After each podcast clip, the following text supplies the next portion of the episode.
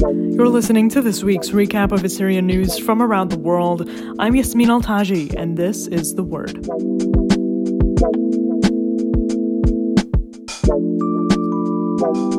This episode, we're taking time to go over what we know about the Iraq fire that killed more than 100 at a wedding this week.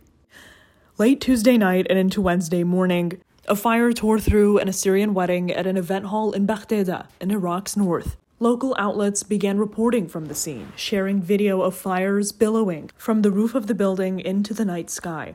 Early estimates of death tolls began to surface from a mixture of government officials, state media, and eyewitnesses.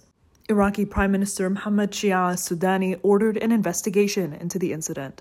Early claims from government officials cited fireworks as the cause of the flame.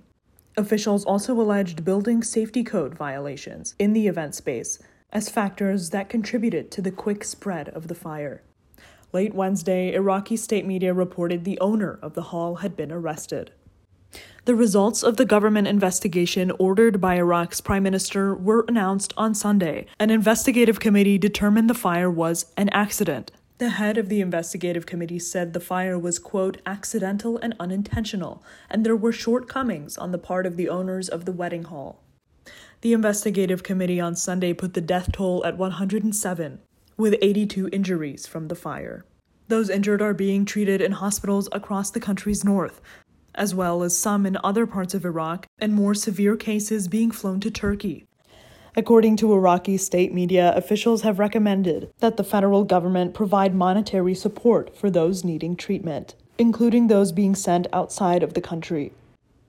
The groom, Rivan Ishu, said in a video interview with Rudaw he doesn't accept the results of the government probe and calls for an international investigation.